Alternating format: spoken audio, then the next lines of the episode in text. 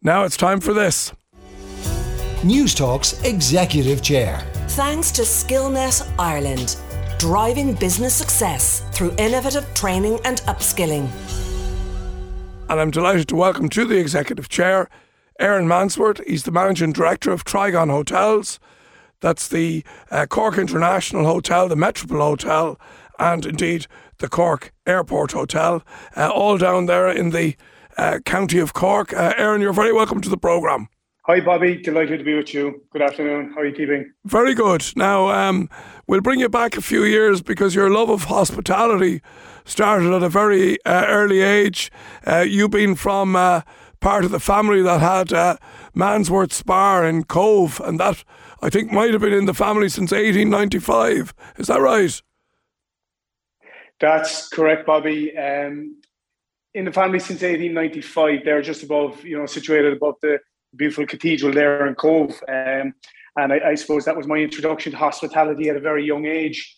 Um, you know, before I, I, suppose minimum wages and things like that were in place, my I think my father got a good deal out of me. You know, yeah. Um, but yeah, it was a, it was a great great introduction, and I you know I, I suppose you know Cobh at that time would have had the Navy, the Irish Steel, it would have had you know their own dockyard. So it was it was it was it was a real good working class bar, and I, I think one of the things I learned there from my from my dad early days was you know the importance of, of, of, standards. You, you toilets had to be clean. You know, the newspaper had to be there. The fire had to be lit. Yeah. But most importantly, that point had to be right. You know. It's great, and that's the sort of grounding I think that you know is really beneficial in hospitality. Now, your first paying job in uh, in in hospitality and indeed hotels uh, was uh, skinning chickens in the old Jury's Hotel there on the Western Road. That doesn't sound too glamorous. well, and, and funny enough, Bobby, it wasn't actually paid. It wasn't paid, believe it or not. I did that as a, I did, I did that back, and I think people might find this hard to believe. Um, you know, it was when there was only a handful of hotels really around, and it was hard to get into hotels. And a letter from uh, a Mr. Dick Burke would carry a lot of weight if you were trying to get into a college. And, you know, it was something that definitely helped me uh, open a few doors and, and, and eventually get into Shannon after, after uh, yeah. trying, you know.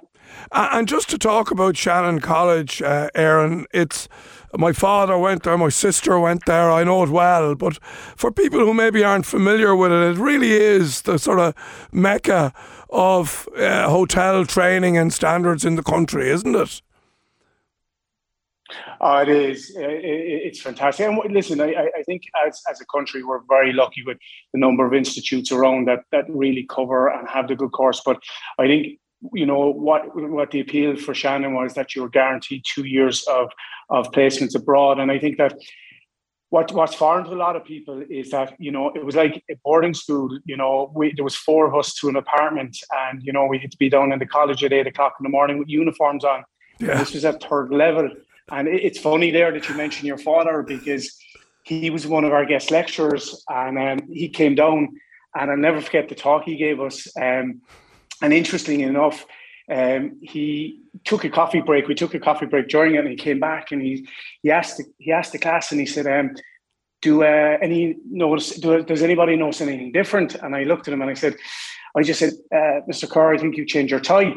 And he said, "I did," and I wanted a, a, an umbrella for the new Park Hotel from him. And it was it was his way of of teaching us the importance of you know keeping your eyes open, attention to detail, but you know, we, we were lucky down there to have some fantastic guest lecturers, but your dad and I always remember Mary Fitzgerald as well from the wonderful Woodlands really standing out. Yeah. Um, but we were a, a, wonderful institution, you know. And I suppose the great thing that you really get from Shannon is the the contacts abroad. I, I was lucky enough in in fourth year I went to New York, and I instantly had a family in New York of of Shannon people out there that helped me get apartments, you know, settle in. So and they're all over the world. Shannon graduates are in every corner of the globe, wherever you go. So yeah. it is. It's a. It's a. It's a wonderful institution.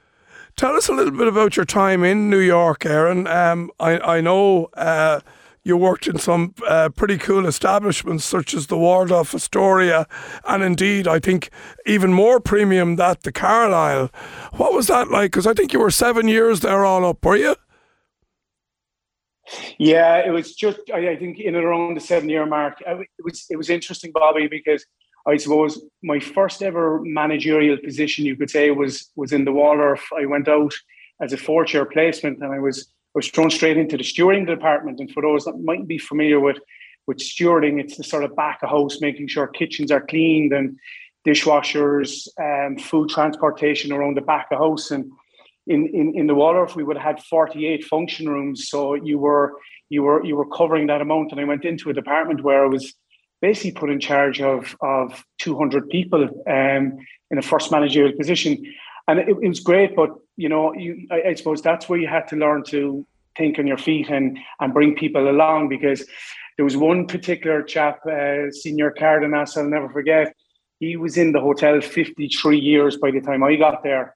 So you could imagine yeah. how many of me he'd seen, and you know, I suppose to, to, to, get him to come along. But funny enough, one of the one of the universal languages that helped me massively out there was football, soccer, because I was dealing with a lot of um, a lot of international chaps and being able to talk about a football and stuff like that helped helped us along. But I was it was brilliant. You know, yeah. the, the Waldorf the Waldorf was um, we, we were on a succession plan, so we basically got to work through um, various departments in the Waldorf. So I would have started back the house, um, worked my way up, and, and people laugh when I tell them this. At one stage, I ran the minibar in the the minibar department in the Waldorf, and just to do the minibars at the time, we had um, almost forty two staff Wow. So that, that'll give you an idea of scale.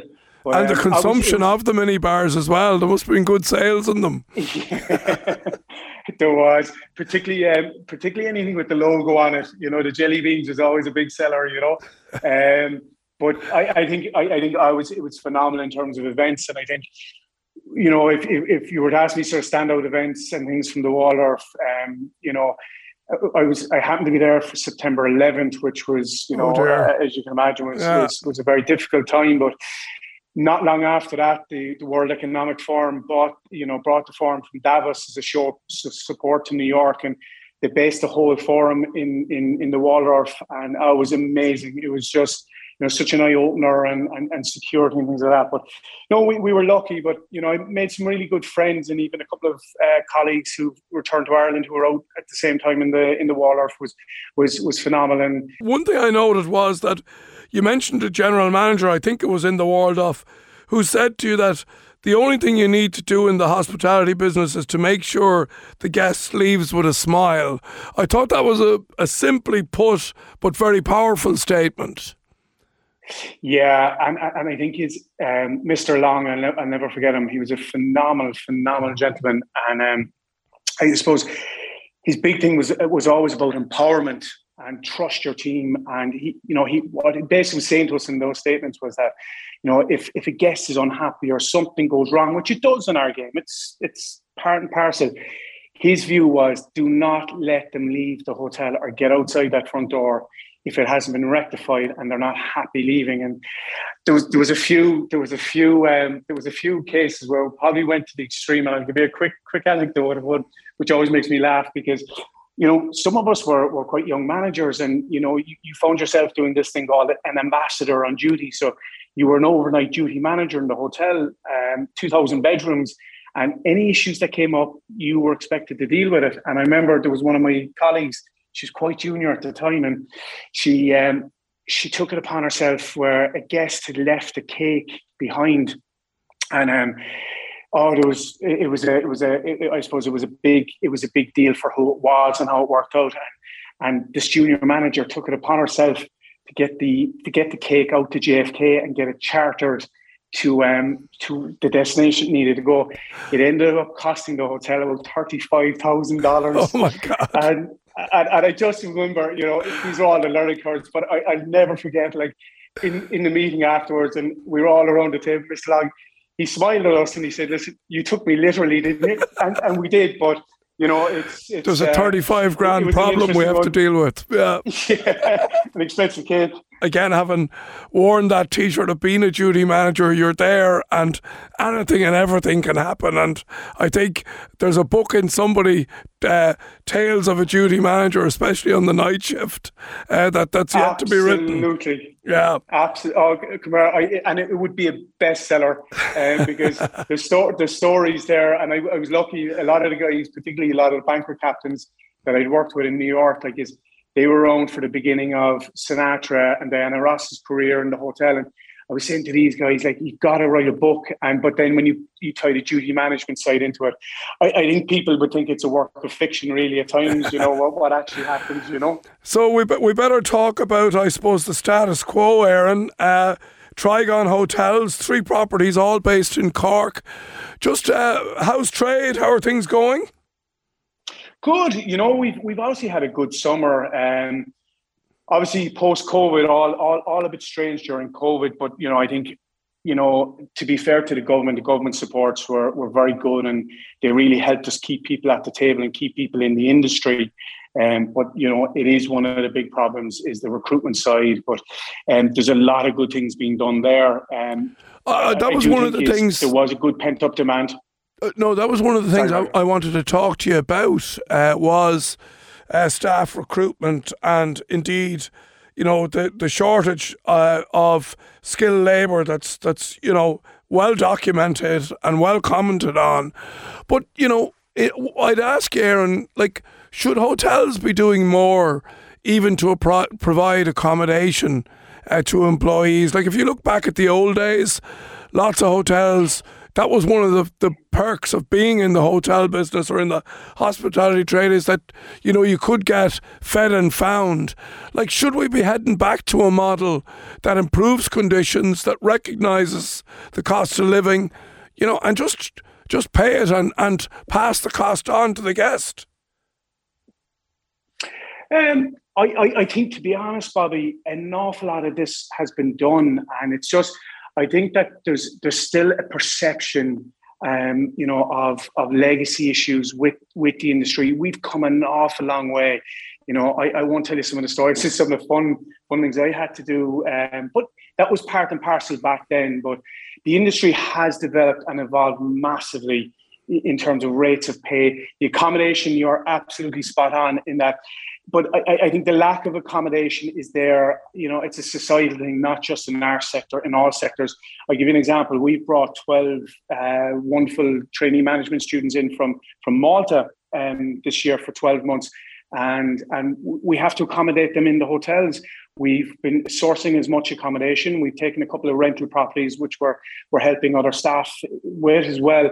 But the problem is, and what the knock on that people don't see is this is all taking a lot of bedroom stock out of of the market along with the emergency accommodation that's out stock that's taken out. So this is this is a massive knock on but i suppose just to go back to to to to, to your, your previous question in terms of the recruitment pieces you know I, i'm looking at you know the likes of pensions healthcare stuff that wouldn't have been standard in hotels. It's all been brought in and um, the training the development career paths you know, these are all in place, but I do think that there is a little bit of a, a, a an old perception, misperception still there. We do have to work on it, and we're not perfect, but it has come a long way. Split shifts, okay, you know, are a thing of the past. Four day work weeks have been introduced in a lot of places. So I really think that people, if they really get in under the bonnet and see the opportunities in our in our one, it is a fantastic industry, Bobby, as you well know you know, in, in, terms of being able to, you know, where I would have started as literally a KP and I've been able to work work up. There's so many fantastic examples, and there's so many ways to come into our industry. You can go through college, you can start in the the property itself, but like you know, these long working weeks, and there are always going to be exceptions. You know, I don't okay. want people calling into you and sort of saying, you know, there are always going to be exceptions where you know certain people are still going to work long hours, right. but I, w- I would have to say as a majority, it's it's, Okay. it's it's really really improved. We'll have to leave it there, Aaron. Uh, great to talk to you. Aaron Mansworth there, Managing Director of Trigon Hotels. Thanks for joining us this morning. Thanks, Bobby.